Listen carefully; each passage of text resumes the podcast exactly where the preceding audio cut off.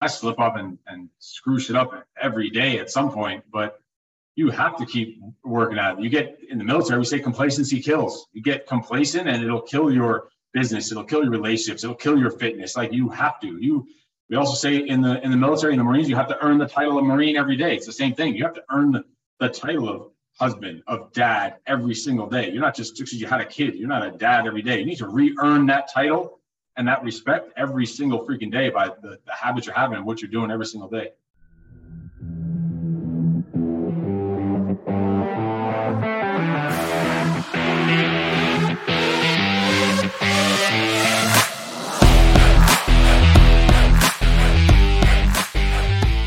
I'm Chris Rodak. Welcome to the Rising Father podcast. I'm super excited to have on Steve Eckert. He's with the project and he's a peak performance coach. Welcome, Steve.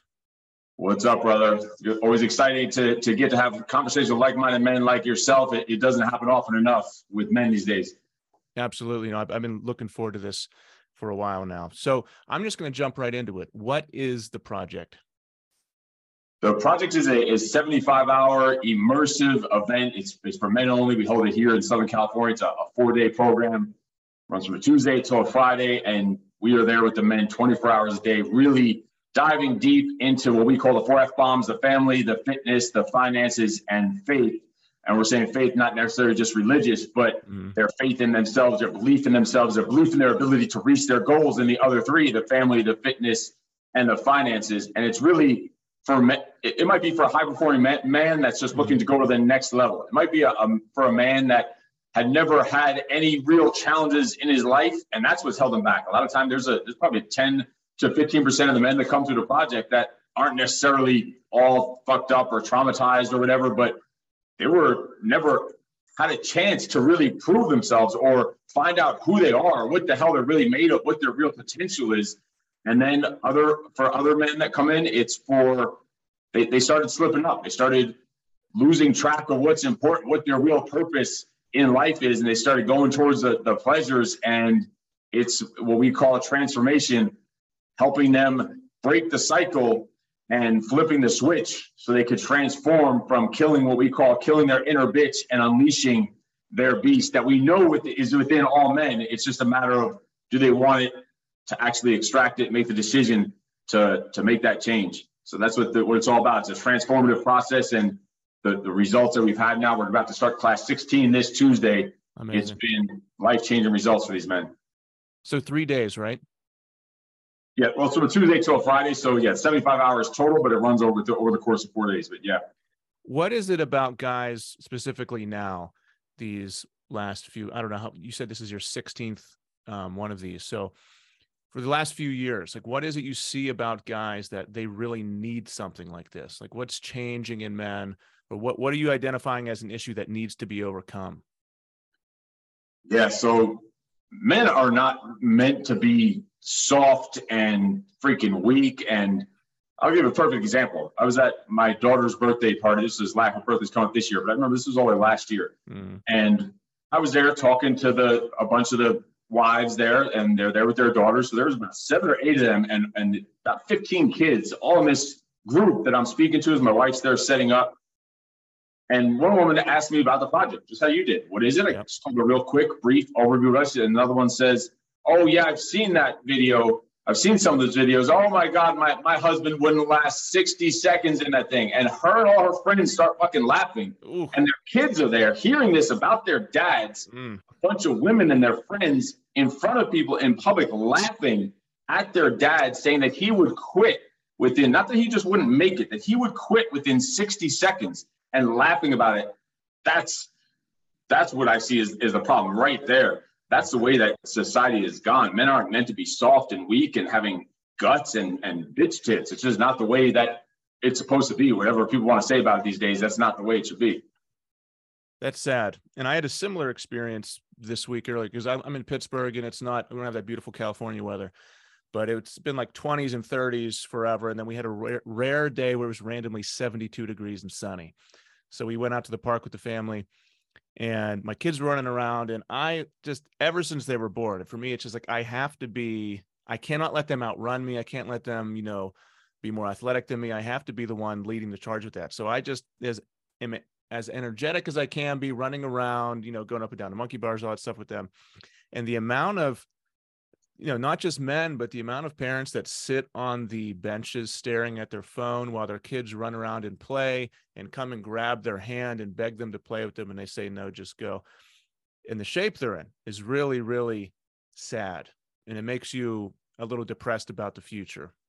But for what you just said, I mean, that's kind of that's that's depressing to to think if I could think of my son laughing in public about, yeah, my dad could never handle that. I think that would be one of my worst nightmares there. Oh, they make you want to bash your head against the wall. And I and I bet when you're in that park running around and playing, you're on the monkey bars, maybe even falling and and just having fun. And there were parents on the side talking shit about you. Like, sure. who does he think he is? Like you, uh, for whatever reason, they'll find some reason to put you down for what you're doing. Like, oh, look, what, what is that? What, how immature is this guy? They'll talk shit about you for doing that to make themselves feel better about sitting on the with resting their their phone and tweetering on the on the the bench there.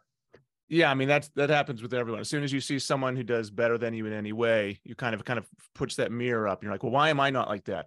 If yeah. I'm not like if I'm not like that, it must be because they're doing something differently or they cheated in some way or did that. Yeah, they um yeah, a couple there were some there were some athletic dads who I luckily knew who were doing stuff with us, but yeah, most of most of the people were sitting down and that's something that I feel like your your organization and the thing that you're doing is so great for dads or just just men in general, not just fathers, but anyone that needs to get their ass kicked a little bit. And what is it about like I watched some of your videos and guys are crawling through mud, they're getting screamed at, they're getting yelled at. What is is it about that suffering that kind of flips the switch for guys? Yeah, also a good question. So we're, we're men, we're knuckleheads. We automatically will show up with a guard up, and you won't ever rarely see a man, any of the men flip that switch until at least over 24 hours in. So it's a, a the first 24 hours is just brutal. It's basically it's a breakdown. It's a breakdown physically so they can have breakthroughs mentally, emotionally, socially, spiritually, even financially. And it's because it need, they need to let that guard down because we show up and we they have their egos and whatever other other reasons that brought them there or that they need to level up in. And it need, they need, to be, needs to be broken down. It needs to be beat out of you almost. And it's a it's a metaphor for life. Like life's gonna just keep kicking you in the fucking nuts. And how are you gonna respond to it? And we're putting that pressure, we're putting massive amounts of violent pressure on them to see how they're gonna react. And that's what's needed. They're they're not you're used to living those comfortable, complacent lives, sitting on the benches, mm staying at home, not doing the things, so it's not playing with the kids like you're playing with them, and they've gotten soft and weak, and their their wives are not looking for another son. They're looking for a man, a leader, a husband, and most of them show up at their home like a little man child, like they're they're another son to their wife. What kind of guys are you typically working with? Now you mentioned they're soft, they're you know entrepreneurs, they need help with their finances. Who's the typical guy that comes to your thing? I'd say the average is uh, probably upper 30s, low 40s is around the average, but mm. there are the outliers. We've had as young as an 18 year old come through and graduate just because he felt himself slipping down the wrong track. And we've had his old, our oldest now is 60 as a graduate that wow. came through and was just a pure savage. We've had 57 year olds that were graduated as the honor man, just came through and uh, destroyed it. But for the most part, I'd say it's a, a professional with married with kids, obviously, and a professional. A lot of entrepreneurs or higher level professional that realize that they just because people on the outside might look at a lot of people's lives and be like, oh, that person has the perfect life. Once you get inside that person's life, you're like, holy shit, I wouldn't trade my life for that for the world because they're all kinds of fucked up. So a lot of times it's, it's like that. They have all kinds of different vices or whatever it is. And, and usually I think it boils down to, to three things, three categories of why, what, what the reason men need to, to overcome. And that's what we try to work through in the project with these breakdowns. And the first one is usually their, their daddy issues or parent issues, but specifically usually, usually their daddy issues. Hmm. Grown-ups and still affected by what the way that they grew up in their childhood. And I know it's something that is very traumatic or whatever, but when you're 30, 40, 50, 60 years old and you're still claiming this, you're still using this this stuff from your childhood to hold you back, like it's it's comes to some point you have to say, all right, I'm gonna put my fucking big boy pants and I'm actually yep. gonna be an adult and and and mature. The second thing would be something that you're chasing, those vices like alcohol, drugs. That's on the one side. And then the third thing would be money and women, that mm. ego side of the vices. So those three different categories, you over man overcomes that stuff. I say it all the time. Overcomes the women with their women problems, their daddy problems, and alcohol, alcohol problems, drug problems, whatever. That's that's all a man needs to overcome. It's not that hard when it comes down to it. It's called that's like the the way it's supposed to be there's no you don't get a, a, a, sticker for doing the shit you're supposed to be doing but that's that's usually the issues that people are coming through with. Yeah what i see is a lot of you know especially with my friends one of the reasons why i started kind of my rising father brand and wanted to get into this space was just the fact that so many guys i knew that i grew up with um, you know i had this one guy he's the strongest guy in my school um, football player super tough guy got married had kids now i mean he's just the shell of the person he he used to be. You know he's he's hit this mental block where he kind of thinks that i hit my peak a while ago now it's a slow slide down and my goals and aspirations are something of the past. And you know you're foolish if you try to go after that but it's not just him. I see that in a lot of a lot of middle-aged men you know 30s to 40s who could be in the prime of their life you know, they could be the best physically they've ever been. They could be starting a business. They could be working on their communication skills, but they really feel like that time is over. And it's not just the people around me. I think I feel like it's a cultural thing where a lot of men feel like once they become a dad, especially, like, all right, the goals are taking a back seat. Now it's not now it's time to kind of coast coast on the rest the rest of the way. You know, you retire, you go to the golf course, and then that that's the life from now on. That's a little depressing to me. To me, that thinking about that really makes me sad. And also going back to fatherhood, you know, your kids. I saw a great video of yours where you were talking about, you know, your kids are watching you do every single thing you do. I, I say the same thing. You know, the older they get, the more they're going to remember. Like whenever you're 30 years old or 35, and your kids are younger, there it's super important we do every single day. They're not necessarily going to remember specific moments but whenever you start to get a little bit older and they hit those teenage years and they get a little bit older then they remember these specific things you did these specific moments. And it's like man that's when you need to turn it up. Like this is when you need to start becoming your best so your kids can model that every single day. I feel like you're the thing you're doing is you know if you're a dad you need that little kick in the ass a little bit yeah, and on the first point that you made about just society in general, how it's become, that's been, I think, if you look at the movies, look at every, almost every movie, they make the father hmm. this weak, goofy, made fun of. The, the the wife is really leading the show, the one holding the shit together, and the father's like a shit show. Started all the way back, like as as funny of a show it was. Married with Children with Al Bundy. It's the same mm-hmm. thing. He was. That's when men just started getting made fun of, and they would just sit on the couch with their hand in their pants, doing nothing, while the world just blew by them and they were not doing their duties as, as a freaking man. And, and look, he lived on his four touchdowns and he scored at, at Polk High back in high school. And that's what he lived off of his entire life. Exactly what you're talking about. And that's been the culture of entertainment. And if you look at all those sitcoms and all the movies that are out there, they're always making men look soft and weak. And that's, that's, it, it is sad. It's, it's sad. It's, it's disgusting a little bit. And yeah, as you said, your kids are always watching. Uh, George Patton said you're always on parade, meaning you're always being watched. You're always in parade, on parade in front of the people that you're leading, and especially those little little eyeballs. They are soaking in all that stuff, even the stuff that they don't constantly know they're soaking in. It's it's soaking into them and creating and crafting them into who they're going to be by all the little subconscious things that are going on around them.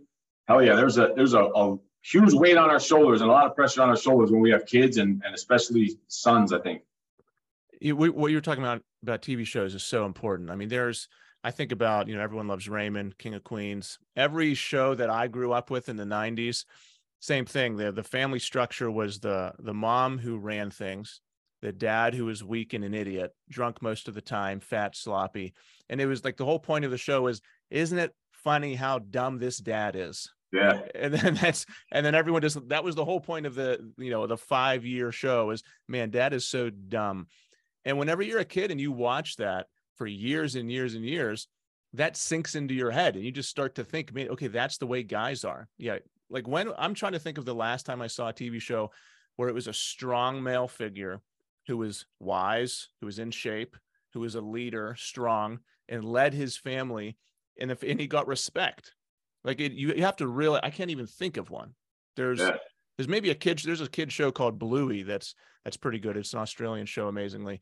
But yeah, besides that, I mean, it's very hard to find anything in the media which is kind of espousing the same virtues that you talk about, that I talk about, that is completely missing. And I feel like that's why stuff like your, you know, your program is taking off and and men's programs because it's not out there. Like where else are you going to find people passionately cheering on men to be masculine, strong leaders? Like, and even giving the opportunity to. It's it's it's frowned upon nowadays. So even just giving the opportunity just to be a man and unleash that beast, and we give them plenty of opportunities to do it and plenty of chances to step up and also having confrontation and face-to-face confrontation, whether it's verbally or even physically. We let we give them opportunities in both ways, giving giving and receiving feedback. Like you should see how uncomfortable grown men are when they just have to go and tell another man what he's doing wrong. And it, it's it's it's never happens smoothly, and you can tell it doesn't happen often enough or ever. That some some of these men, it's the first time they're standing face to face, nose to nose, toes to toes with another man, and and giving him feedback and then taking feedback and then taking it so personal like a little child when you get that feedback instead of realizing all right i'm kind of fucked up i probably should do something about it. it's probably a reason why 16 other men are saying this thing about me because we have them do ratings and they rate each other several points checkpoints mm. throughout the 75 hours and it's some it's like it's almost an interesting psychological and, and human uh, example that we're seeing there of how people react to having to give and receive feedback especially in person especially to another man especially if it's a maybe a bigger man than you and and still having to go tell him how he's fucked up and how they go about that it's it's it's crazy it's it's not done enough can I dig into that a little bit? Like, what yeah. can you give me a specific example? You talk about giving each other ratings. Is this like physically or is it a mental challenge? What happens? No, so yeah, we'll have them rank each other. Say there's, let's just say there's 10 guys left mm-hmm. that started. And at different specific checkpoints after specific evolutions, we'll have them in front with, with us there. We'll ask any one of the any random individual, who's your number one guy here? Who's the one that's had the biggest impact on you? Who's the last guy? If you had to send someone home, someone that's wow. either not holding their weight or not being a team player, not being a leader, who would be ranked last? Mm-hmm. And will that'll start tons of discussions. And someone will say why someone's last. Another person says who's last. Well, why is he last? And they'll start looking at the ground. And they're all these are all they're all online, shoulder to shoulder, so they can't see each other at this point. You know they're standing online, so they're not necessarily looking at each other. And you'll ask them, well, why is Bill last? and they'll look down. Well, he's just not not putting out. I think mm. he could do better. They'll under their breath. They'll look down the ground. They'll be telling me and looking away and looking at the ground. When Bill's three three men over, like don't fucking tell me. Don't tell the ground. Don't tell the sky. don't tell Bill. So they'll have to go over there and and, and tell Bill, and, and it'll usually be something very superficial, like mm. I, I think you're not putting out enough. Like no, that's not fucking good enough. What kind of horrible and you and they would and some of those people would count themselves as number one and that's the kind of feedback and leadership they're giving and the way they're reacting to give feedback.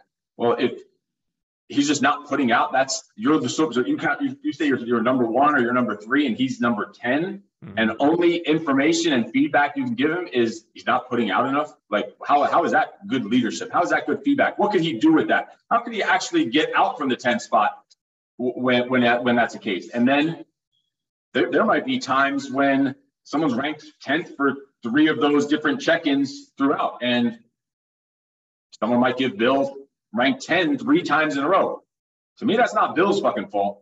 That's whoever gave him that ranking three times in a row fault. No one should be at the bottom for very long. Like, what did you do? I'll ask Bill. So what did he do? He ranked you last three rounds of evolutions in a row.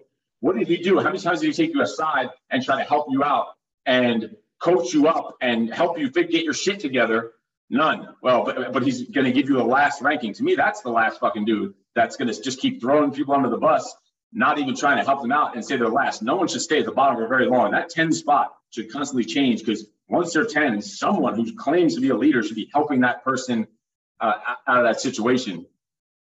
So you're really breaking down the ego, it sounds like because it because if I was a you know thought I was a badass ripped guy black belt or something and I business owner and I came there and I just thought I was the shit and then someone ranked me 10 it would probably do a number on my psyche we've had multi-millionaires show up that have been running their companies and organizations with literally thousands of employees 45 50 years old ranked last over and over again mm-hmm.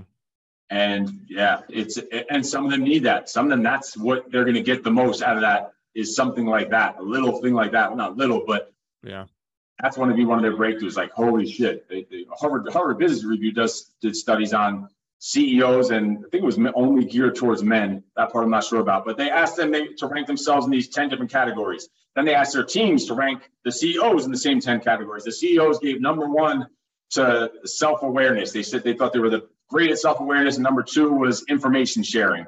And number three was team development. You completely invert that. That's exactly what their teams gave them the worst at. Self awareness is the worst. And that was across the board.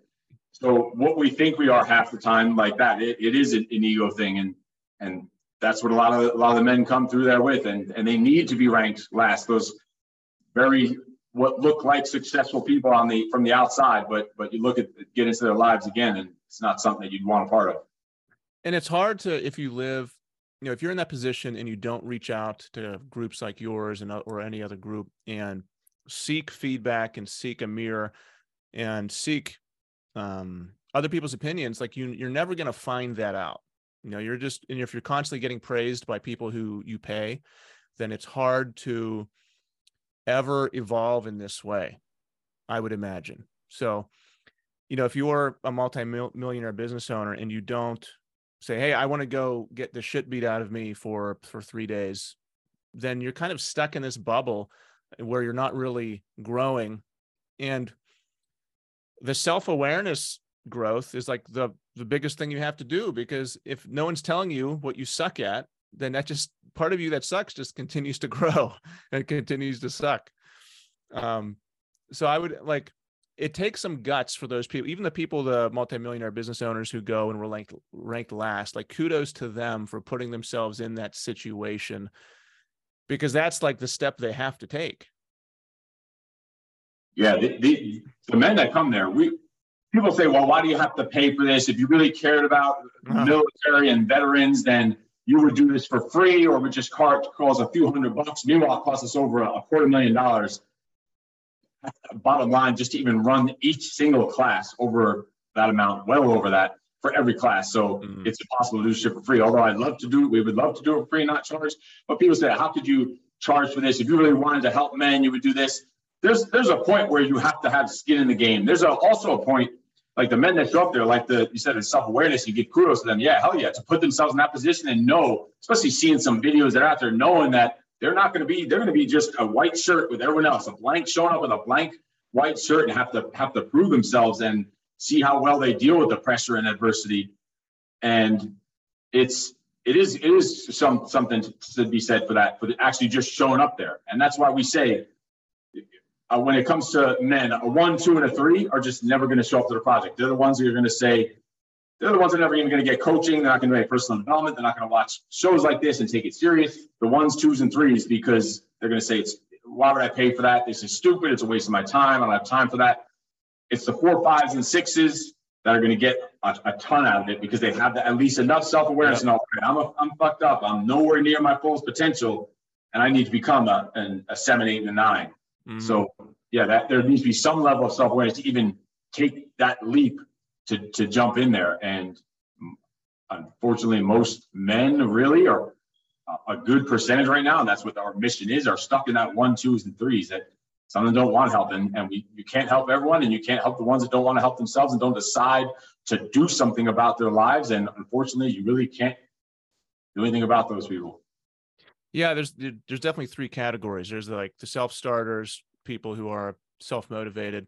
Then there's that that gold middle group who who want to improve.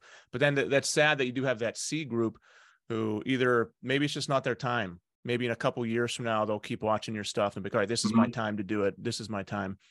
And yeah some of them like buy into programs but they don't do anything. And then maybe a year from now like i'm in some programs where you know they're expensive to join but some people join them for a year don't do shit and then they're like oh sorry i've been out of the game for a year now i'm going to start doing something and it's like okay you took your time mm-hmm. and that's fine but what you said about having skin in the game is important because I've run various free challenges and stuff to help fathers get their shit together. And I'll have, I've got a Facebook group with thousands of people in it. And then I'll have, you know, 200 people say, yeah, I want to do it. It's free. And then like when it comes down to the people actually doing the thing, doing the challenge, challenging themselves, it's like 20, you yeah. know, be, because it didn't cost them anything and it's, and it was free. But the, the filtering process is nice though, because the people that come down that you actually get to know and network with and meet, are the people who want to get their shit together and they're always quality people. Like I'm sure you have thousands of people apply to do your thing, but the people that actually show up and get their face in the mud are going to be the kind of people you want to get to know.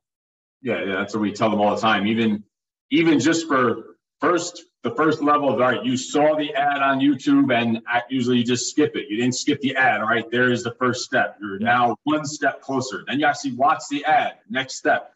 Then you actually click the link, went to the page. There's the next step. You watch the videos on the page. You put in your information, you put in your name and your phone number and your email information. You schedule the call. Then you actually, that took a lot of steps to get there. So it is a gauntlet to get through there. So yeah, once you show up, that's saying that you at least have that high, several levels of self-awareness. You know, you need to get your fucking house in order.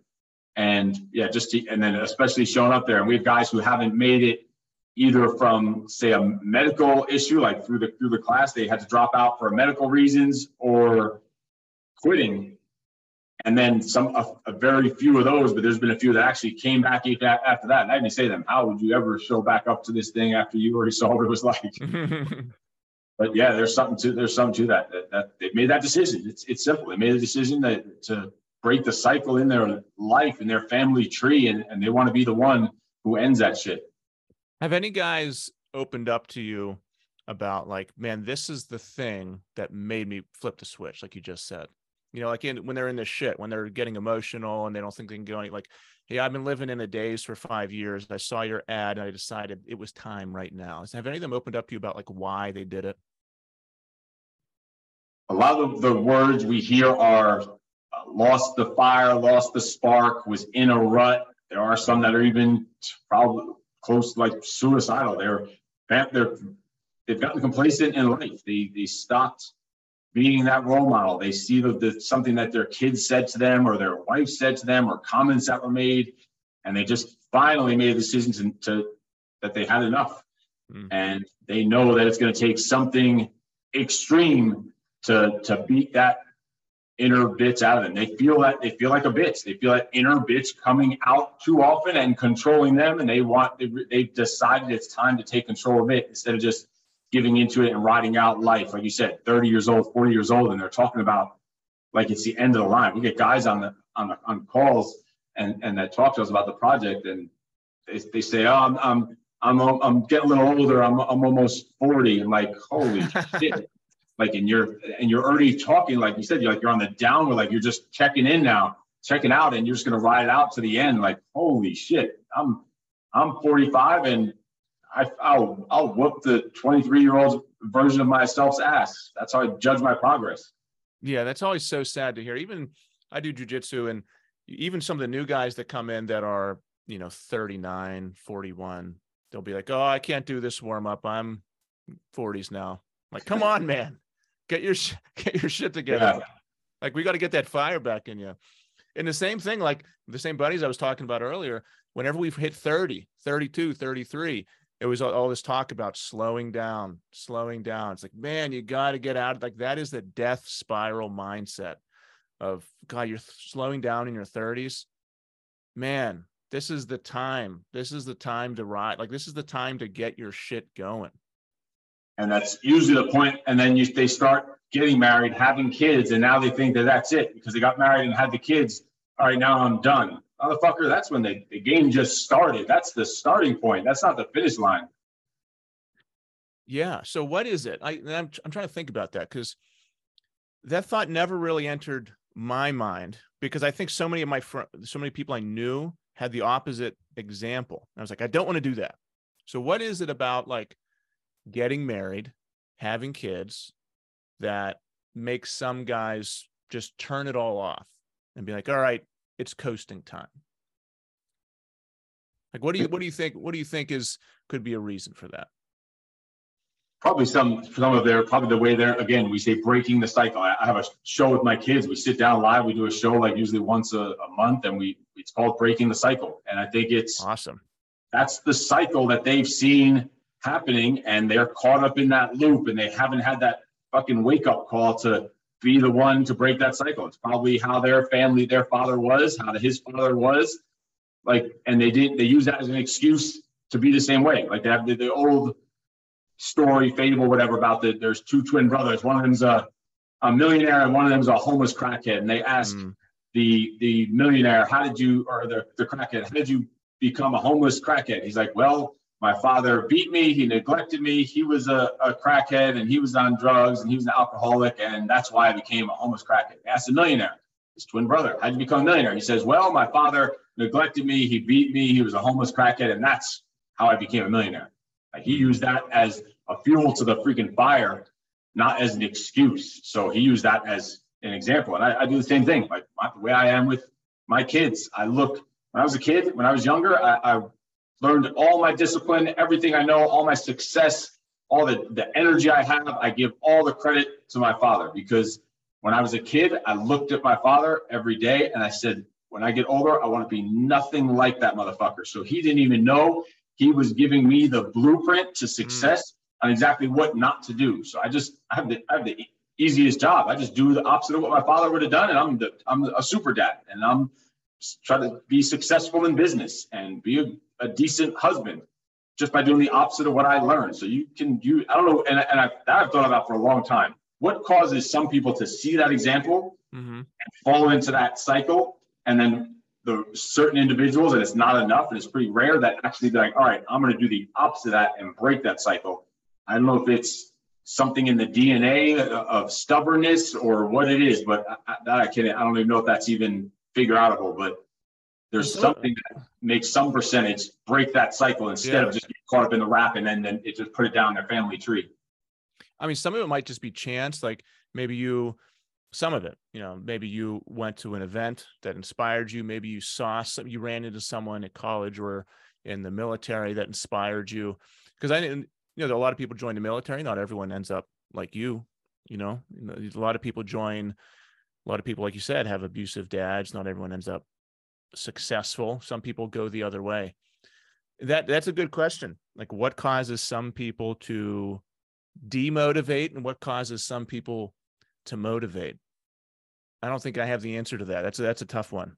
Yeah, um, I've been like digging into that one literally for for years. Like, wh- who, why do some use that as fuel and some use that as excuses?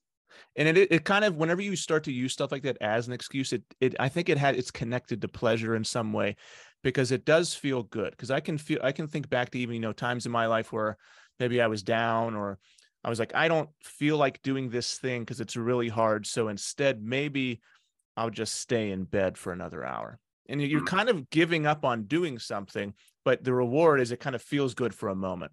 And it is like to to decide to take this trauma and bust your ass and make something of yourself is a shit ton of work and it's a lot harder than saying eh i this is my reason for for not being good this is my reason for for not making something out of myself it's it's definitely it's like a less rewarding route obviously but it's definitely the easier route. Uh, um, you mentioned your kids. You you said you you're doing a show with them. I wanted I wrote that down. It's called Breaking the Cycle. Yeah. Is that on YouTube? Yeah, YouTube. We do usually Instagram live with it, but then we put it on YouTube also. Yeah, it's on on YouTube channel. Awesome. So let's talk about uh, your kids a little bit because you know this. I like to talk about fatherhood. So how old are they? Uh, my son is 11 and daughter's eight. Now, what? How do they work into what you do? I mean, they they're very aware of what you do. Are they involved? Like, how do they work into the business? Oh, they, yeah, they're they're we talk about everything. We have conversations about everything. We talk about it live about everything. They know exactly what the project is. They see videos of it. They know what it's all about. They know the other other businesses that I have. They know about how coaching is. They know with training. So I started off as a, as a trainer, as a personal trainer, and yeah, they they're involved in in all of it. They see it. We work from home. I've worked from home for I don't even know probably six seven years now, way before the shutdowns and all that stuff. So mm. we work from home, and now they're also we don't even call it homeschooling, but home lifing. So we pulled them out of school just this year, and and we do it ourselves here on our own our own curriculum. We don't follow any curriculum. We do like yesterday. Me and my son, we I helped him. He finished. He showed me his. He has a workout he created because today or after this, he's doing his first live Zoom training. Started his own little side business for fitness for kids called Freak Fit, and awesome he's a Zoom workout with a bunch of kids from one of the groups that I'm in after right after this. So we were just going over kind of how to run a live Zoom and how to interact and things like that. That was his homeschooling yesterday. And then after that, we went in the backyard with all the different ways that we have of starting fires and we practiced starting fires. That's what that was just our homeschooling for the day yesterday. That's amazing. So so yeah, they they're they're in on everything. They we work out together every day. Uh, he has he hasn't missed a day of training 2022, he made his goal to not miss a day. So he trained every single day, and I did along with him. We do different 24-hour challenges. We have a 24-hour workout coming up. Um, yeah, they're along. we take them along for the ride with us on everything. We've done 24-hour hikes, 24-hour push-up challenges, 24-hour bike rides, and then they convinced me after a certain amount of those challenges, we did a 24-hour video game challenge. We sat and played fucking video games. and that's literally from over a year ago. I still have a strained hamstring from that. All the crazy shit we do, I got an injured hamstring from from our video game challenge. Oh man, that's that would be the toughest one for me. I think sitting on a couch for 24 hours. Yeah. Well, every time like a, a screen loaded or it reset or whatever, we had to do an exercise. So we would do a set. So we got hundreds and hundreds of sets in because we couldn't just sit there. We had to make add our own twist to it, but but still, it was a lot of a lot of sitting around. Yeah, that's awesome. We, we, my son, he does CrossFit. My wife and daughter do CrossFit. Um, but he like probably I don't know 150 days ago. He was super amped up. We were we, I was practicing basketball with him, and he said, "Dad, watch me, watch me do burpees." So just on the concrete, started doing burpees and push-ups and this whole little CrossFit routine. And then he was like, "Dad, we should work out every day for a year." I was like, "Okay." I was like, "Listen, man, we don't have to." I said, "But if you want to," I was like, "I'll do it with you." And he was just so amped up. I said, "Let's do it." And then he spit it on his hand. He was like, "We're doing a spit oath." So let's do it, man. So we did a spit oath there on the basketball court, and we've been working out every day before school um, for about 150 days now. And it's wow. amazing what that does, not just for their body, but like for the consistency, for the mindset, and just for your bond. Like to be able to work out with your kid every single day, to know that you've got his back, that he's got your back. Like that's that's huge. What, what better connection? Like what a force multiplier. First of all, you should be training you should be doing stuff with your family. You should be doing stuff with your friends. You should be doing stuff outside. Now imagine you combine a lot together. You're training with your family, maybe sometimes also a friends included, yep. getting outdoors and doing it a lot of the times. Like what a force, what better use of your freaking time you do that? That's a, a force multiplying time right there when you when you combine shit like that together. And yeah, days off, we don't we don't believe in days off really. We we, we don't ever take them and we don't believe in days off or cheat days or half-assing days. Like imagine I tell them all the time. Imagine today was your last day. Imagine you go outside and you get hit by a fucking truck and you're dead. You don't know this could be your last day. Do you want your last day on this planet to be a day that you took off, a day off? Like that's how you went out on a freaking day off or a cheat day? Like I will never, you'll never see on my calendar. It's like you're planning to purposely go against everything you believe in and break your discipline and, and, and a cheat day. We don't have cheat meals or cheat days. If there's ever a food that we know we shouldn't be having, where you're consciously having it and you know the consequences of it, and maybe it's a reward to what you were doing, but we're busting our ass on top of that. But we're not going to go out on a half-ass day or a, a, day where I slept in or a day where I didn't go all out, all in, all the time, and that's your last day. That's what you're going to be remembered and known for a, a cheat or a day off. Fuck no, hell no. That's a different level of thinking. That's I don't know. I don't know many people who think like that and that's a good thing. I mean, you even if you know you got the people who don't work out, then you have the people who kind of work out, and you have the you have a whole nother level of people who eat pretty good and then you've got the people who do work out and are bodybuilders. But yeah, cheat meals and cheat days, a lot of that's kind of regular talk. It's like, okay, you know, today's my day to eat whatever I want all day. And to be consistent with what you're talking about is another level of being okay with it because you have to be okay. You kind of have to twist your brain into like not thinking that that's the break. Like you have to enjoy the process of what you're doing. So it seems like you enjoy just that daily discipline. Oh, we, we, we love it. Like even the, the workouts and some days that we're, we'll be sore and maybe a tweaked knee. Guess, guess what? Those are the days we're going to do a, a, extra hard workout just to same way beat. It's people say worried about rest and recovery.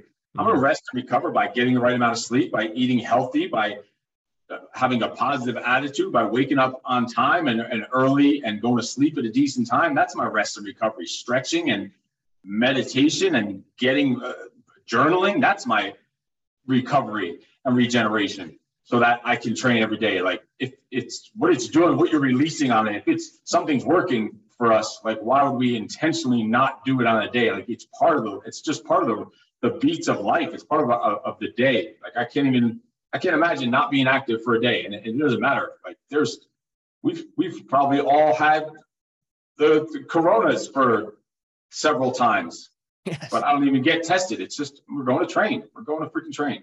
Like who yeah. cares? It's a whole other thing. Um, so with your kids, what is it? So they're obviously watching you and every everything you do, like from the moment you wake up to go to sleep, they're watching you.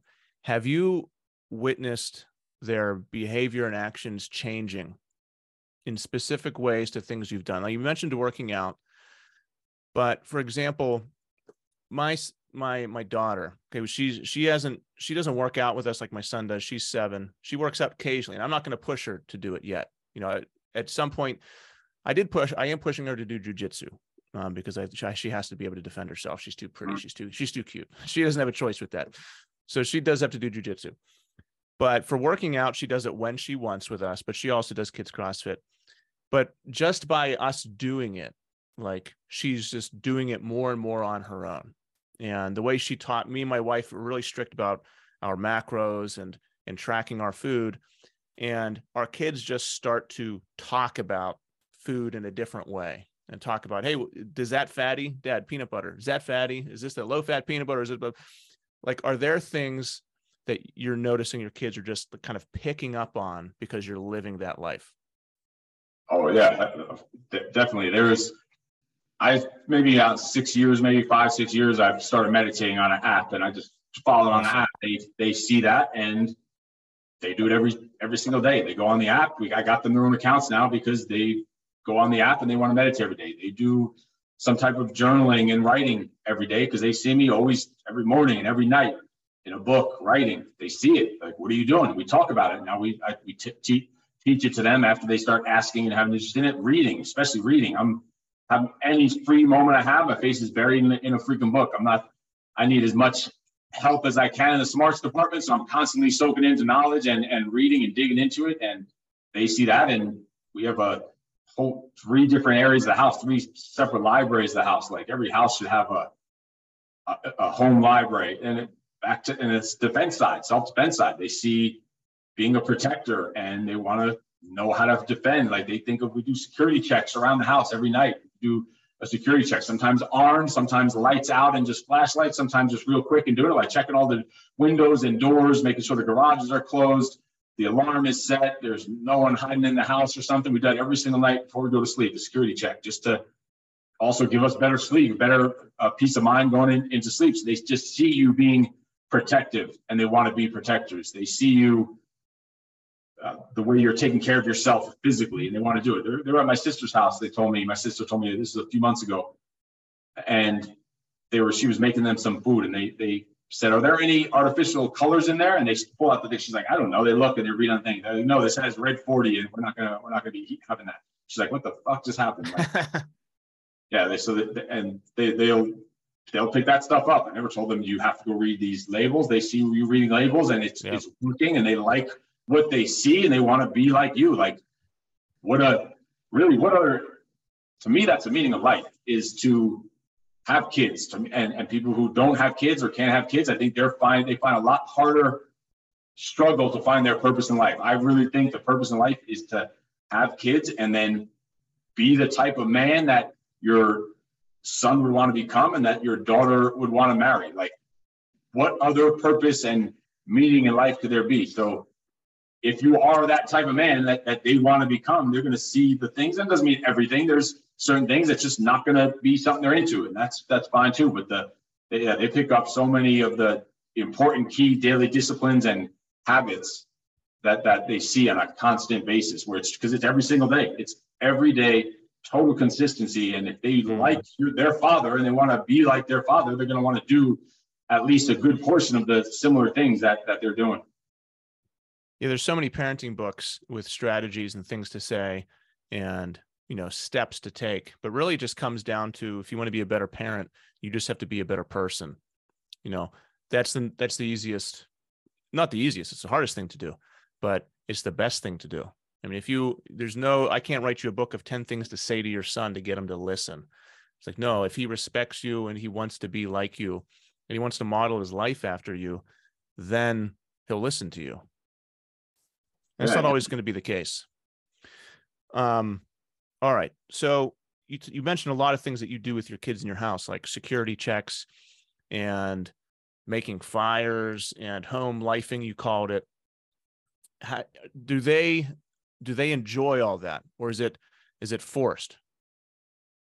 No like you said the jujitsu is kind of forced. There's very bare minimum like daily disciplines that are if you want i don't even want to say forced. It's there's not general chores that are around the house like these are just what you're do what you need to do the garbage is the whatever dishwasher yeah. but then there's jobs. There's a difference between chores and jobs. They have jobs which they can choose to take or not take. They're going to get rewards and actually get paid for them. Mm-hmm. Like my, my son's been doing my laundry for me probably since he's, I don't even know, five, six years old, literally, and, and not even joking. He does my laundry and he knows what goes where. He knows when to do it and he puts it away and folds the stuff up. He does all my supplements for me, like all the have little separate containers for pre, like little funnels, mini single serving funnels for pre-workout, post-workout, what the, the different supplements I need in there, creatine and glutamine, and afterwards the protein and whatever else I need in there. And they're all made out usually two weeks worth. Same thing with vitamins. There's different vitamins I take in the morning and then in the middle of the day and then nighttime before sleep. So there's three different categories of those. Those are all separated for, for two weeks worth. And that's that used to take me, think about it. There's say there's 15 vitamins or 10 vitamins like vitamin C and A yep. and E that I'm taking every day in the morning. I have to take the cap off, take the vitamin out, put the cap on, put the thing back, take out the C for mm. eight different ones in the morning, five in the middle of the day, another seven at night. That's several minutes a day. Imagine that just taken off my hands. So that's a, a job. So it's um, we're learning discipline. We're learning earning your own money. We're learning how to delegate. Why? Why? How is that helping me? So that helps me take care of the family more because now I have extra time to go work and make money and make an impact and provide for the family because he's helping me do that and he gets paid for it. So, yeah, there's so many, lots of different things like that. There's the things that need to get done, just the basics of living in a house that any family or kid should do. And then there's the the jobs that you will get paid for. And so when it comes to the like stuff like fire, we like we had a one-on-one yesterday. We had a one-on-one, I have a one-on-one schedule with each kid at least once a week, and it's part of the home lifing. And like, well, what do we want to work on? We went on a hike and we had this fire starter thing that didn't work, and it pissed us off. So he's like, why don't we practice the fire? Like half of it's more than half of it's their ideas. What do they want to get into? What are they into? Like my daughter's into tennis, horses, gardening, chickens, animals. So that's what we work on. We work on setting up a chicken coop in the back. We're working on She's got to earn a horse. She doesn't have that yet. She'll earn it eventually. We'll get a horse when she show that she's going to be able to take care of such a massive creature like that. Uh, she's started building a garden in our backyard here. So we have a, a, full garden with like 27 different fruits and vegetables that she's planting. So things that they're into, that's that's that's school. What where what other what else did they learn stuff like that in school? And the stuff they were learning in school was not conducive to our values and our goals and what they even liked and what they're into. So, yeah, like my my son, part of his he he we have all the guns we have. He knows how to take every single one of them apart. He knows what all the different pieces and parts are called. He cleans them all, puts them back together, and now he's wants to start practicing taking them apart with his eyes with a blindfolded and, and take them apart and put them back together and time it and track his times. Like these are real life skills that they're going to have forever and use forever. And I'll say that probably the 80 20 rule 80% they, of what they want to be doing, 20% of what we know they need and should be yep. doing, somewhere around there. Yeah, because that, that's important because a lot of dads think, all right, my kid should be doing this thing, but they don't want to do it. So do I make them do it or do I not? Or do I just leave it alone? In some of the, you know, in some of the ways, they should be forcing them to do it, like you said. And the other part of it is they're the dads just aren't doing it themselves. So the kids don't want to model it. So it, I think you make your you make your case a lot easier if you yourself are doing these things. Because if you're just sitting on the couch all day, then you tell your son, "Hey, you should be working out every day." You know, it's it's not it's not going to happen. He's just gonna say. They have no respect. They're got zero respect for you. Also, like you're just sitting on your out. You're telling me to do exactly what you're not doing. Like what a fraud. Yeah, and that's that's the last thing that you any dad would ever want to be as a fraud. Can I ask you about your background a little bit? I saw a picture of you with the Marines. So you were a Marine. Yes, sir. And can you take me a little bit from your time as a Marine to what brought you to doing the project and your group? I know you mentioned personal training, but is there a little bit of a story within that?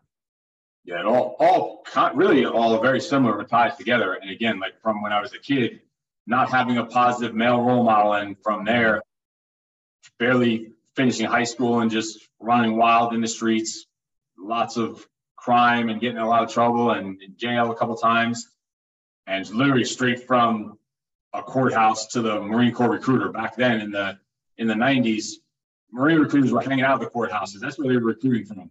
Nowadays, it, it doesn't work that way. I don't know what, what's changed or whatever, but we went literally straight from a, a courthouse to the Marine recruiter. Went into, went into the Marine Corps, and usually don't, a lot of times you don't appreciate when you're a veteran, you don't appreciate it until after out. You appreciate a lot more, like what you really learn, and you start realize how much I was only in for four years of active duty, but you start thinking about everything you actually learned at such a young age. And I took everything I learned, probably didn't even use it as much as I could have when I was actually in the military, but then afterwards in starting a business and opening up a gym and running a business, thinking of it like a military operation, the discipline and the structure and even SOPs, like how to write SOPs and standard operating procedures and manuals and things like that that we had like for every single task. So much of that transferred over into business and really into fatherhood, like just life skills that were transferable. And as that transferred into business and entrepreneurship, you start realizing how much uh, how much other people need these type of tools that maybe didn't go to the military, maybe never started their own business, and they're they're never broke that cycle, and they need a little bit of help in doing that. And that's kind of how we started the project was having conversations, just talking about we need to do something like for men an experience, some kind of project to to help them break, get get out of that rut and live the life of purpose because all of us instructors, when we, we came together and kind of created this thing, all had broken that cycle. All came, every one of us came from horrible, shitty backgrounds, shitty childhood, but somehow we're able to figure it out to at least turn it in the right direction. Still always figuring out, still always making mistakes and failing things and screwing things up, but always trying to progress towards self mastery every single day, getting better better today than than we were yesterday, but still not not freaking good enough for tomorrow. So all really tied in together using the skills from the military and, and discipline. Then that led into entrepreneurship, which gives you a whole new set of skills and thick skin and, and, and abilities from running a business of your own. And then having kids and realizing, all right, now shit just got real because that's when it happened after I pretty much started the business, had a kid, and said, all right, I started seeing myself slipping up, going towards the path of my own father. Because now I'm just, whatever the reason of the neglect is, I started working 5 a.m. till 10 p.m. in the business and realize, shit, I'm gonna not see my kids. They're not gonna know why I'm not there. It doesn't matter that they don't give a shit that I'm working and trying to make money. They're gonna just know that daddy's not home ever yeah. and not here, whether it's because I'm out drunk and gambling or I'm running a business, I'm still not there. So I had to start. Uh, that's when I really think I started making some of those switches and we tied all, bundled all that together. And that's really what the project is about. The dealing with the turning from chaos into order and, and flipping that switch to become an even better husband, father, entrepreneur, leader, and, and just man in general. It's a hard line to cross whenever you're trying to build a business and you also have a growing family. Like, you know, you a lot of people would say, "Man, I wish I would have done this before I had a family." But whenever you have kids growing with you and you're also trying to put in hours to grow a business, it's really hard. You have a moral crisis that happens. You know, how do you navigate that line? That, that was when that was the point when I realized, all right, I got to start putting pieces into place when my son was first born that mm-hmm. I don't have to be that one because I was fucking grinding seven days a week from early morning. We went we owned a, a, gym in New York all day, just living there. Literally some nights just sleeping there. So I'm there first thing in the morning by the, the 5 a.m. session.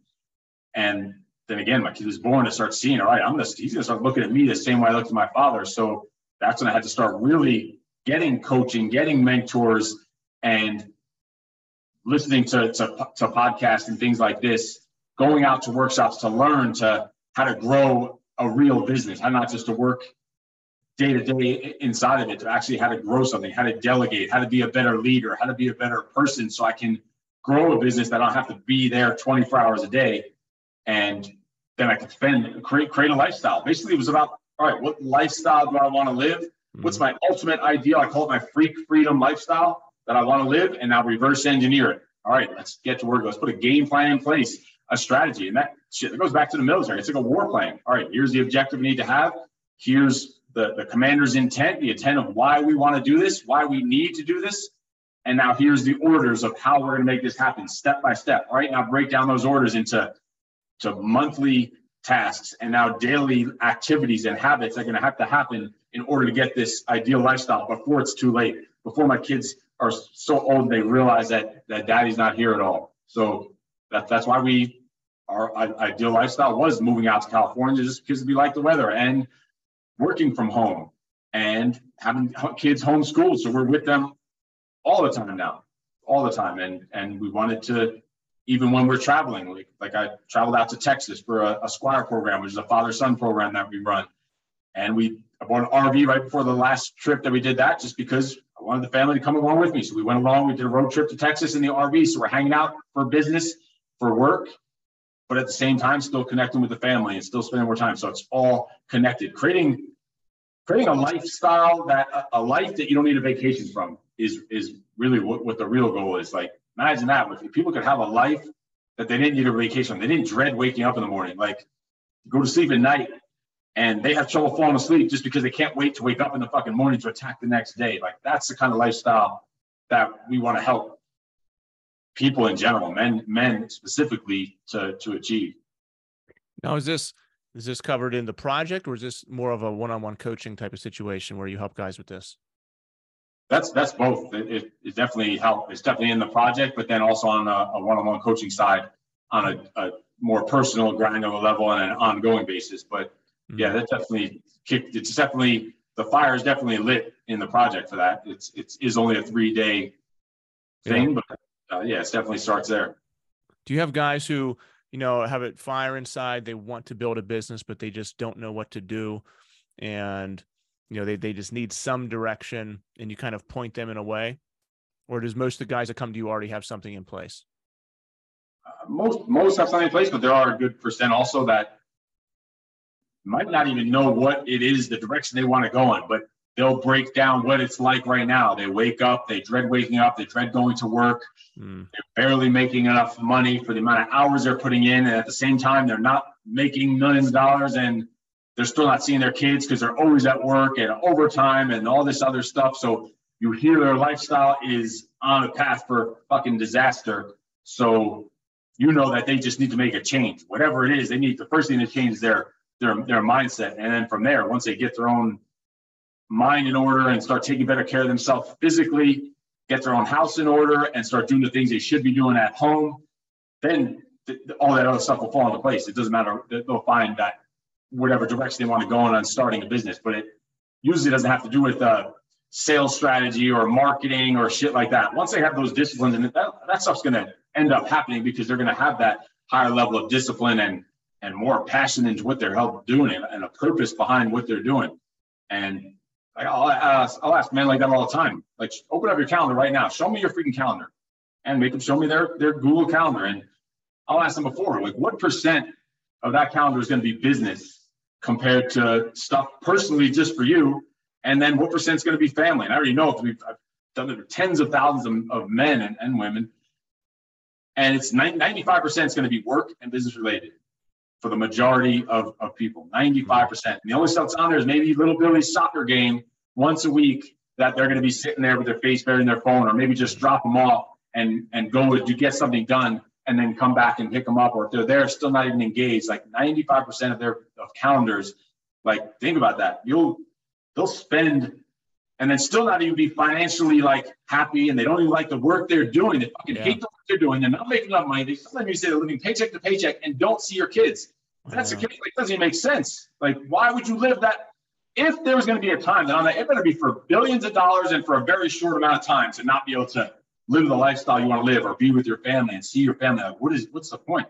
Like, thing I fucked up that is that their calendar is they'll they'll have their sales meetings on there, they'll have their team meetings on there, they'll even have disciplinary meetings with their underperforming employees. And then for that disciplinary meeting, they'll spend time on their calendar to prepare for that, to show this person what they need to do, then to coach that person up and help that person. All this due diligence for someone who's even underperforming at work is getting more time and attention on their fucking calendar, more intention, more attention than their own fucking kids. I think how fucked up that is. Like, and and and people that hear that hear this right now and they're like, oh shit, that's me. Mm. This should sting a little bit. I wanted to sting a little bit because you you need to hear not just always what you want to hear, but you need to hear what you fucking need to hear. Yeah, that's a depressing cycle to be in, where you, you, every hour of your life is spent and you're still not making enough, and you're still not seeing your family, and it can it can seem like there's no way out. But the way out you know the decision like if you're in a nine to five job that you actually hate and it actually turns out to be like a seven to 12 job that you're mm-hmm. there all day um it's it can seem like man i can't quit this job. I can't quit this job because we just build up these barriers in our own heads. But it's like no man you can make the decision at any point. Like you can change today if you wanted to. Yeah it's we, not we, we've done surveys. I also go to companies and do like leadership team and team development for companies. And we'll do surveys, anonymous surveys ahead of time. And some of the, the things we get on the survey are like, I'm overworked, underpaid, not appreciated. And it's someone that was there for like, been there for like whatever, three, four years. Yeah. And we get there and then we're in person and we don't know who said that stuff, but we bring up some of the things around these surveys so the entire team can hear some of the things going on internally and, and the owners are usually there or the CEOs are there and they could get to hear this stuff. And we open up discussions and have them give feedback. That's what we do. We do it a whole different way than most people would come in and do a workshop for a team. We get down and dirty with them because that's what they freaking need, not another freaking spreadsheet. So we'll say like how if you don't you hate your job, you're not appreciated that you or you're claiming you're underpaid and overworked. Why the fuck are you still here? Go do go do something else. No one no one is locking you down saying you have to stay here. There are plenty of other opportunities out there to do it, especially nowadays. You could I don't have to leave, my house for 90% of the work I do until we have an event or something. Like you could work from a, you could build a million dollar business from your cell phone. Like all that other stuff is excuses and just being lazy and probably having a, a bad attitude and not putting in enough effort and just being entitled and thinking things should be handed over because it goes back to the whole cycle of society that we're talking about. Like, yeah, there, there's, you don't like what you're doing, fucking do something about it you don't like your situation in life, the job that you have, go and do something about it. What are you working? How are you working on trying to get your level up your skills? All right, you have a dream, something you want to go and do. Are you what are you doing on a daily basis to make that happen? And even a nine to five job. I've had people have a nine to five job and help them start a side business while they have a nine to five job that ends, ends up being a million dollar business from just two hours a week on call it next next big thing time NBT. It's like two. That's how we started the project. We all had full time businesses. We didn't have time to focus on the project. We would meet for a couple hours for a dinner on like Friday evenings, sit there and just scratching down ideas on, on pieces of paper and napkins and drawing shit out a couple hours at a time. After a few months, we have this thing called the project because we put a bunch of pieces into place while we still had our main thing. If you keep your main thing the main thing. If you put, let's say you have a nine to five job that you hate, whatever, you're going to get into real estate investing. Imagine if you spent two hours every Friday evening studying, learning real estate investing, just diving in uninterrupted on just real estate investing. After three months, six months, after a year of two hours undivided attention for a year every week, you could have a, a million dollar portfolio by that time and be an expert in that in that field in that time and still have had your full-time job. And now you have the decision. Now you have options. Right now you take this thing and make it my main thing and get rid of this main thing that I had, or maybe you could delegate your main thing or automate your main thing and still make some money off of that, make it a side thing and make your that next big thing, make that your new main thing. And while you're doing that new real estate investing as your main thing, guess what? Now on Friday nights, you're going to have what's that next big thing? You just keep diversifying and having multiple streams. There's, it's so possible people just make excuses because they don't want to put the fucking effort in. Yeah, you, you, you need your brain to break a little bit to to be able to see that. I mean, if you're in the if you're in that tunnel vision for for years, it's hard to to think that that's possible. And let me know if you have a hard out or if you need to uh, leave for anything. I got all day, whatever whatever time you need. All right, you're spewing some some nuggets here, some wisdom. Um, so for any of this to happen, say you want to start a business, say you want to improve your life, and these all these you you see the outcomes that you want, but you're personally you don't have your shit together, like you're out of shape, your your house is messy, um, you know, you're you don't have your routines then. Should you even worry about going after these things until your daily habits are improved? Like, does improving yourself as a person come before everything? Like, should I start studying real estate investing until I make my bed every morning? Or whatever daily disciplines as symbolic for yeah, your disciplines. Exactly. Yeah, you can if you want to half-ass it, like you probably half-assed everything in their life because you could do it this is a, a perfect example of that. There's some someone I know that is in that very very similar in that situation, but they has a mindset of, oh, I'll never make money. I can never make it in business. And this is a business business owner that has that mentality.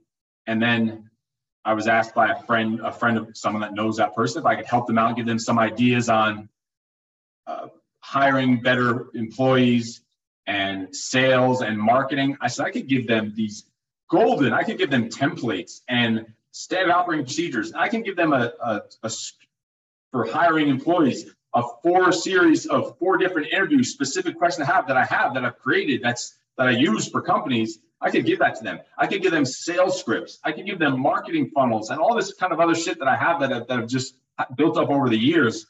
But that's going to be useless. It's still going to suck. Doesn't matter what I give them if they're going into it with the mentality of oh, I can never make money. I can never be successful. Yeah, fuck yeah. It, doesn't only start with those daily disciplines. That is the only thing. All the marketing and the sales and all that other stuff, that's going to be a for that's to be a given once you take care of that, as you said, making your bed or those daily disciplines, working out. Like, I don't know, like that's always the foundation of it. That is like because it's such a force multiplier and getting disciplined and and and structure and routine and habits and being healthier and having more energy and enthusiasm and feeling better about yourself and confidence and looking like someone who has their shit together. Like working out is always the foundation, but then yeah, those other daily disciplines of whatever that and whatever that is for you, your non-negotiables, which is for me, it's like that morning time, that morning routine that everyone has. Everyone has their own version of it. Doesn't we don't have to go into the details of it, but after that, I can't lose the day. I can't lose a day. It doesn't matter. The marketing's gonna work. The sales is gonna work because you have your own fucking house in order. Meaning your own house physically, you as in yourself, and then your own house, actually your own house, house in order. Once yeah. that stuff is locked down, it doesn't matter what the rest of the world wants to do. You're in control of your day and your energy and your effort and your attitude. Nothing, what the fuck can happen? Nothing can go wrong, even though you can lose and fail. You know you're going to bounce back. You know you're going to uh, say FIO, figure it out. No matter what. You're going to have confidence in your ability to figure it out no matter what comes your way because you made your freaking bed. And until you make your bed, I could give you, I could hand you over a million dollar sales script and you're going to still be fucking broke because in your head, you didn't make your bed, you didn't work out, you didn't, you still think that you're not capable of doing it. Oh, I could, I'll, I'll never be able to make money. I'll never be able to hire employees because I was, I was screwed over so many times. You're right. You're right. If you think you never, you never, I'll never make money. You're fucking right. I'll never be able to get good employees. You're right. You are absolutely right. You won't be able to until you unfuck yourself. Man. So whatever you think is true, bad or good. And whenever you do these daily disciplines, these daily habits every single day, you're kind of building your self identity as the person who does those things. And if you're on a sales call and you're like, oh man, I told myself I was going to wake up at 4 a.m. yesterday and I didn't, I slept in. Then when you're on, it's time to close that sales call, you have that doubt in yourself that you can actually do it. Uh, uh, tiny little, tiny little arguments against yourself. Yep, against your identity. You, I do. Can you tell me what your morning routine is? You okay doing that? Yeah, yeah, sure. So I, I give myself extra time on it. I know some, and the thing is, people want to hear a morning routine and they want to follow it. I always tell yeah. them about a routine. This is what works for me. Take the bits and pieces like Bruce Lee and disregard all the rest. Some people like to wake up and go work out right away. Some people like to wake up and get right to work right away. I like to first get my shit together, to get myself locked in and focused so I can operate to dominate the, the freaking day. So for me, it's I have a whole full morning routine of of different checkpoints. I call it the like M9, and it it has in, involves a literally a, a mantra, meaning and people say, oh, you can't uh, affirmations and whatever. I know that you can't just say something and think it, and that's all that happens. It has to be followed by action. But why would you not re-drill stuff into your head? Like I have my journal right here, and the first thing in the morning I wake up, I'll be saying these things in my head, but it's also then written down every single day at the top of the journal. It'll tell you operate to dominate, discipline, energy, confidence, action, free. On the other side, it says, I'm fucking awesome. No excuses, attack, kill, bring the fucking fire every second of every second. If you're always on your A game, you never have to get on your A game. And this is stuff I'm telling myself in my head. Just right there fires me up. Just saying that thing first thing in the morning, right off the bat, Sam, I can't have a bad freaking day. It's a good day only. And people think that's that you, I'm just trying to be like Mr. Cool guy or a tough Marine guy, like saying, no, I don't have bad days. No, I don't have bad days. It's awesome days and awesomer days because I'm setting the tone for that. And that starts off right at the day by putting, drilling that stuff in my head, actually thinking it right when I'm waking up as I'm getting ready, and then actually writing it down in journal. So the first one is mantra. Then I, I usually will have some noise canceling headphones right back here, and I'll put them on and have a little some kind of music going, a little beat going to the day to just get rolling as I'm moving around, getting things done and taking care of. I say the next M is those mantra, music, then the muscles, getting the muscles fueled with hydration and I'll usually have a small little protein shake or some kind of fuel in me. Then movement, just getting a little blood flowing for the morning. It might be a minute on just the the assault bike or just a few times up and down the flight of stairs or just flying around the house, just some kind of movement to get energy. And it's sitting down. I have a separate, this is my workstation. So I don't do any of my morning routine or or meditation or journaling here. This is war space. This is workspace on a different part of my office over there. I call it the thinking corner. That's where I then go to the M, the next M, which is meditation. And I'll sit there with those same noise canceling headphones on. I'll have an app and I'll do 10 minute meditation. Then the next M is is a motivation, like a daily reader, whatever a motivation. And yet you need discipline, but why not? You could still motivate yourself. I'll read like a daily a Stoic book, or say someone read the Bible. That'd be a perfect idea of uh, option because it's little bullet points. We're talking like a, a bullet point or a quote of the day, a page of the day, like those daily readers type books on meditation, or maybe a YouTube video or a clip of YouTube, just a minute or two. And that's the motivation. Then the mindfulness mindfulness is the journaling. I'm going into journaling of what are my what, what do I have to get excited about today? What kind of what am I going to fear today? What's how am I going to push and, and pressure myself today? That's what mindfulness is. What am I grateful for from yesterday? What am I grateful for in life in general? I'm writing this stuff down, paper to pen, every single morning. And what am I going to do today to get excited? What am I going to do today that's fun? What am I going to do today that's a little scary? That's going to push myself. That's going to going to grow and one a question I write every morning is what do I need to do today to make it fucking awesome? Like, what is going to happen today? At the end of the day, I can say today was an awesome mm-hmm. day. And that's all part of the mindfulness M. And then from there, it's the next M is the most important. I look at what is my most important tasks for the day. So I can start drilling into my head, mentally preparing for it, visualizing what I need to do, how I need to show up for those things that are the top priorities for the day. And then the last M is a message, meaning I'll actually go on my phone and send out a couple of maybe text messages to people, check in with a couple of people that I want to. I'll do a quick Instagram story, like with you, a message of the day or a tip of the day or some kind of motivational message every morning. And if one person sees it, great. If no people see it, great. That's really for me. I'm talking to myself. Anything I post online or the internet, that's me talking to myself, and I'm just sharing it out there with the world. And then mm. also the, on the message, the last part of that, which is pretty fucked up because I just added this maybe maybe two years ago. I added this in, and it's I would send out. I'll do an Instagram story to followers and strangers. I'll send messages, quick check-ins with clients or whoever else, friends, like a gratitude message maybe. And I realized I didn't do anything for my for the for the wife. So now I add a message every morning, a text message, a, a check-in every morning, just a, a, gratitude message every single morning to to the, the I call it the rush her the Russian. And there's all this stuff is checklisted out, make sure nothing gets missed because even though it happens all the time, I still run off of checklists so it stays structured so you don't miss anything. And I take my time with that. Some days a little longer than others, but I create the time to be able to do that. Once I'm done with that, once all that's done, that, we're talking less than that could be done in 30 minutes. Sometimes I'll stretch it to 60. Yeah. I, I can't have a bad day after that. The day is it's a the day is a success from there. It doesn't matter what don't don't close any deals, you don't make any money, you fuck something up, it, it doesn't matter. And that stuff is done. And there's also a nighttime routine, and then you know you're gonna get right back on track with your routine the next day. So yeah, it's it's huge setting up the day for success. And there's a lot of people have zero routines you know there's a lot of people who go to bed you know they have to get to work at 8 a.m they go to sleep at midnight they wake up 15 minutes before they need to be to work. They need to get to work and they get there sloppy and that's that's their day. And you know from the outside they might tell people hey this is great man. I, I play video games at night you know i eat like shit during the day. I just kind of wing it.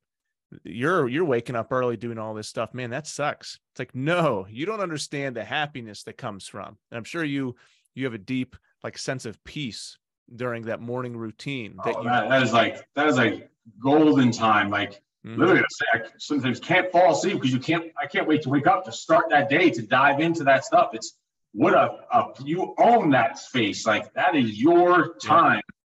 Yeah. there's and if you notice in there i didn't say anything about drinking coffee. I didn't say anything about checking emails. There's actually nothing even in there about work it's yeah. just checking in with what my at the end the M8 was most important. Just acknowledging what's my most important things I have to do for the day. Still don't look at the email. I have rules and and boundaries and guidelines and rituals on on everything. I won't check email for at least an hour after waking up, and I won't have caffeine for two hours after waking up. And that one's a pretty new one. I used to have like a a green tea or something like right when I woke up. I said, you know what? I want to wake up myself. I want to be able to naturally be able to self and wake up. And then I'll have a, a pre-workout or green tea or something, some kind of caffeine or something later on. But two hours before caffeine, an hour before checking email, like setting up for success. So I'm in control of the day, not caffeine. I'm in control of the day, not someone's emergency on email. Like I'm not going to have to help them at four or five in the morning anyway. I can respond while I want. They're not going to respond to my response. So they got up and they're at like eight or nine, like a normal work day. So why would I ruin my morning and day to respond to some some fire that can probably wait till later or even doesn't even need to be responded to. When does the workout come in? Because you obviously work out. Yeah, so it's different, different Monday, Wednesday, and Friday. It's at about 9:30. I'll, I'll give myself 30 minutes to get ready, ready for the workout. 30 minutes, and this is all time blocked on a calendar, color coded, and all that. 30 minutes to get ready for the workout. 30 minutes to get to the gym, and then I'll give myself two and a half hours actually of time at the gym, and then 30 minutes to get back. And that's Monday, Wednesday, Friday. Then Tuesday and Thursdays, I work out at home. We do a home workout with the family. And those are later in the afternoon. But there, that's, again, those are the times that work for me. It fits the schedule depending on what we have with, with coaching calls and stuff. But yeah, that happens every day. And Saturday Sunday are usually around as 9 or 10 a.m. Saturday and Sundays. But we work out every single day. And even the days I'm going to the gym, like my son has freaking 11 years old. He has a membership to 24 Hour Fitness. He has a membership to UFC gym and and then to two jujitsu gyms. So we're constantly going places, training, having fun. That's awesome. Um, how long has he been doing jujitsu? On and off for about three years now. Okay. Yeah, it's about about my son. He's just turned nine. He was doing general MMA and now he's been doing jujitsu. And it's it's amazing what that does for them. Like, and my daughter does it too. She's seven. She started when she was four, I think. Eh, when you're four, you're mostly just kind of rolling around with people.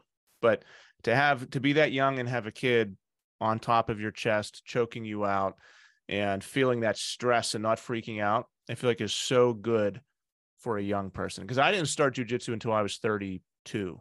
Yeah, when I was 32, I started, and I remember my first time someone had me inside control, someone was sitting on my chest and I could barely breathe. Just the inner anxiety and fear and claustrophobia that came up that you mm-hmm. eventually that you eventually get over. And it kind of translates to a lot of different parts of your life.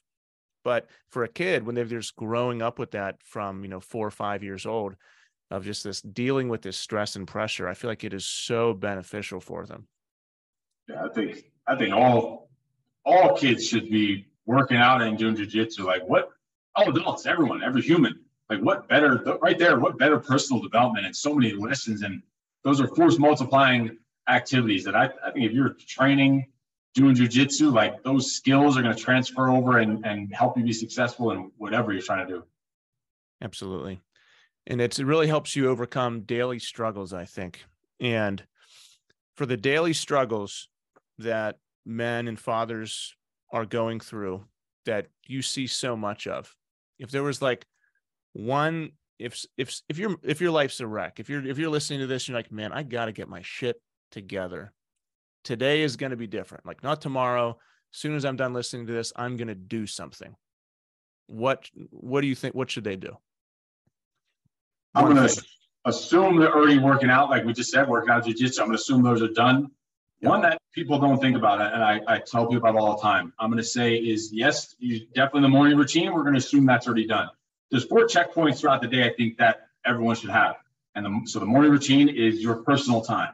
Then you need to have a start of workday routine. That's transitioning from all right that personal time to now get into work mode. So a start of workday routine. That can be very simple, and that's that's still not the one. Then you're working all day.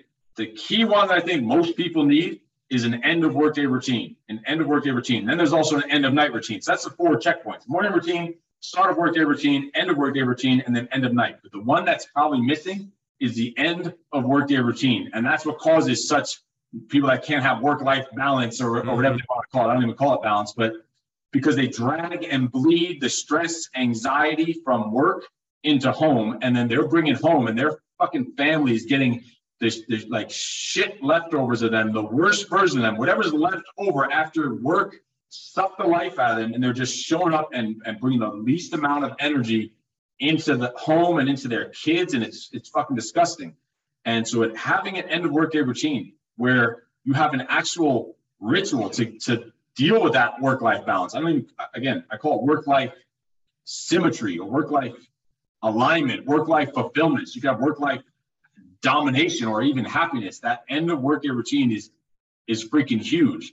And the way that way that, that what it means is basically you're transitioning from work mode from that professional into personal mode because you will drag that energy in. And it's nothing magical. It's just knowing that there's that checkpoint. There's no it's not any brain surgery. Like part of my end of workday routine and there's a full checklist that I have that I'll go through, but we, we could go through it all or not. But like one point, for instance, is right here, closing this line at the end of the day. You can see right here, it just got dark right here. It's ending, it's symbolic of ending my workday. It means the workday is over and I'm closing up shop for the day. So little things like that, little triggers, little psychological triggers. Now I'm powering off my computer. But first of all, before I power off the computer, I'm I'm scanning all my emails for the day to think, did any emails come in that I missed that I didn't respond to? Any loops that I need to close for the day? So it's not 8 p.m. later. I'm like, oh, fuck, I forgot to respond to that email. And I got to stop playing Legos with my kids to go and open up my laptop and start sending out an email. Like, holy crap, like the worst thing you want to be doing.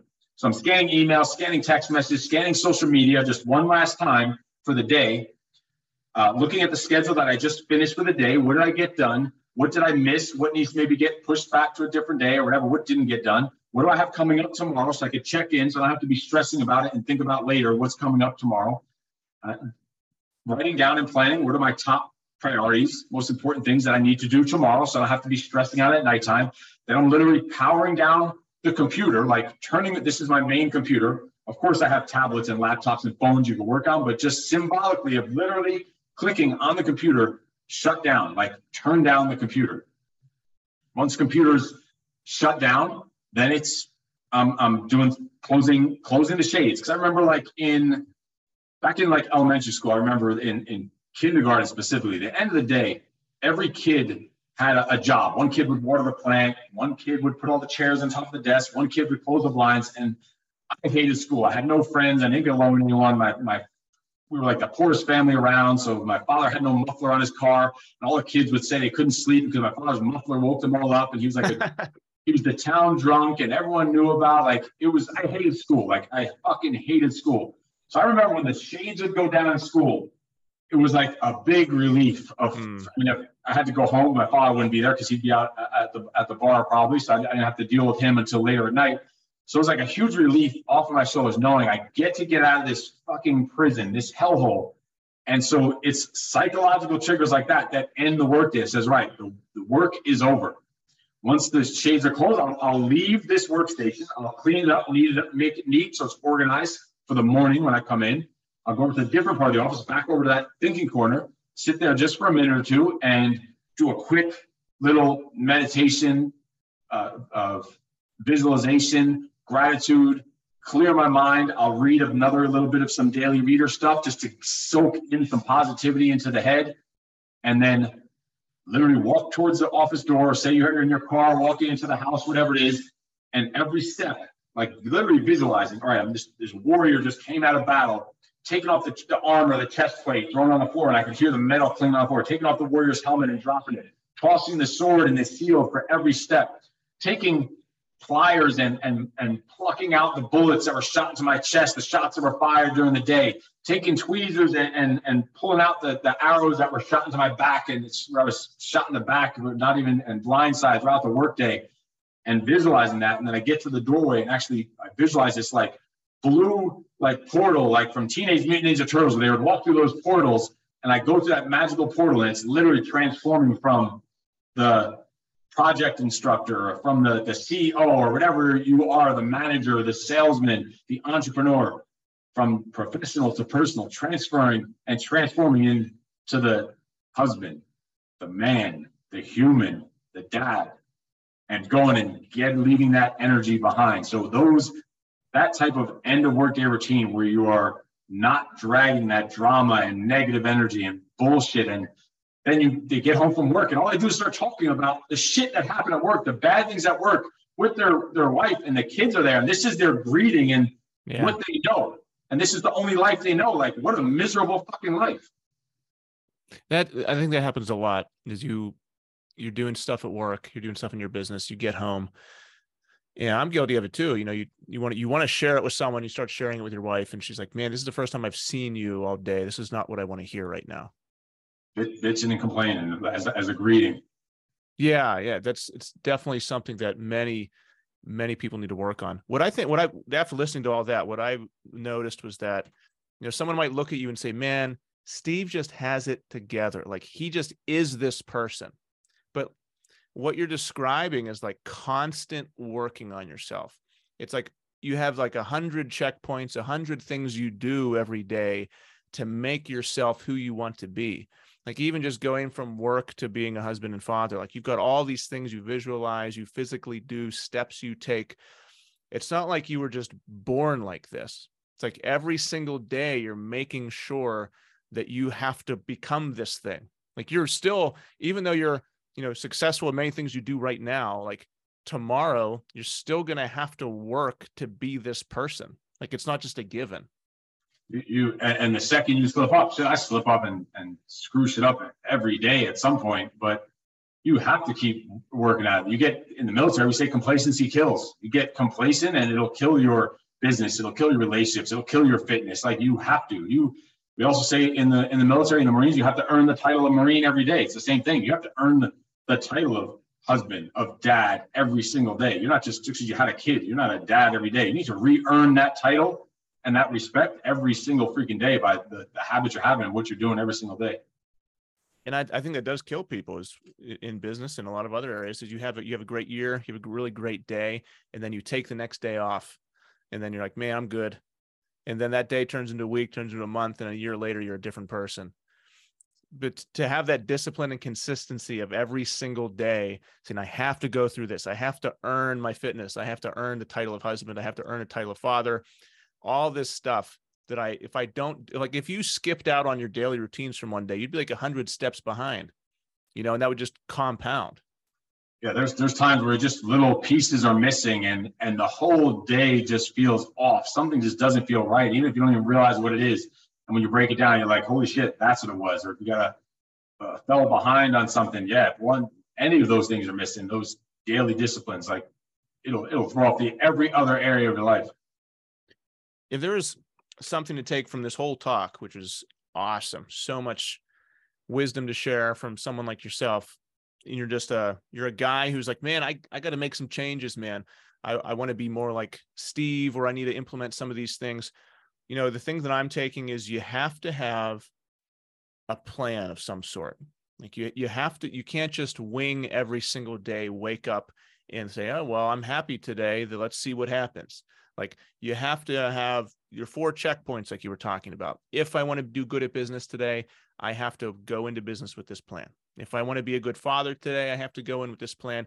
If i want to go to sleep calm and with peace of mind i have to do this routine. Like nothing is left up to chance. And I've many of us go through life winging it just based on how we feel that day. If we're depressed, we watch TV and drink beer. If we're happy, maybe we'll do a workout. You know, if we're feeling loving, maybe we'll say I love you to my wife. But none of that is being left up to chance. Like like I said, even that message in the morning to my wife. There's times where I've sat down for my start of work day and I do have a spreadsheet with a checklist of all that stuff to do in the morning. I'm like, oh shit, I didn't send out that message. What a loser. I have to go back over and then send it out. But yeah, it's got to be checked in with every day or you will slip up. You will get complacent. And it's you go every day is a, every day is a war. That's what the project we say in the project is a is a metaphor for life. Like it's the chaos of life and how are you going to maintain your emotional discipline and order in that chaos. And that's that's exactly what it's about is is or turning chaos to order. Every day is a war, leave nothing to chance, chaos to order. Those are great quotes.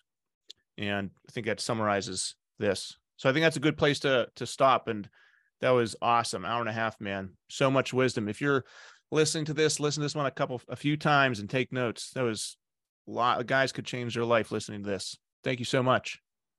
Awesome. Great talking to you. Let me know if you need anything. Um, is there anything you want people to know about? Any social media handles? Any events coming up? Anything you want to say? Uh, just that we're, like I said, my son is is doing a workout today for for kids, starting his own little side thing for fun called Freak Fit. So we're eventually going to put that out there for him to open to the public. This is just for a private group right now of kids that he's doing it with. But then also coming up this month, we're doing a 24 hour workout here at our, our house, and it's for charity for a fundraiser for Tim Kennedy Save Our Allies. So you could just look out for that on, on social media at, at steveeckert.one on Instagram. And we're going to be, that's, that's really what we're focusing on right now is this 24 hour workout. We're literally going to be here for working out for 24 hours. It's a, we're doing a one mile run, then 100 push-ups, 100 squat thrusts, 100 crawl outs, and repeating that for 24 hours. How many, how many rounds we can get in 24 hours. And it's all for charity, for fundraiser, for the Save, Save Our Allies Foundation. It's awesome. So it's steve.eckert1 on Instagram. Uh, Steve Eckert, I think it's Steve Eckert dot one. I don't even, I have to look up, but just, you could just I'm check out social media. It's not even all about that. This is about just helping uh, uh, provide value to your audience. So yeah, they could look it up on steve.eckert1 at, on Instagram.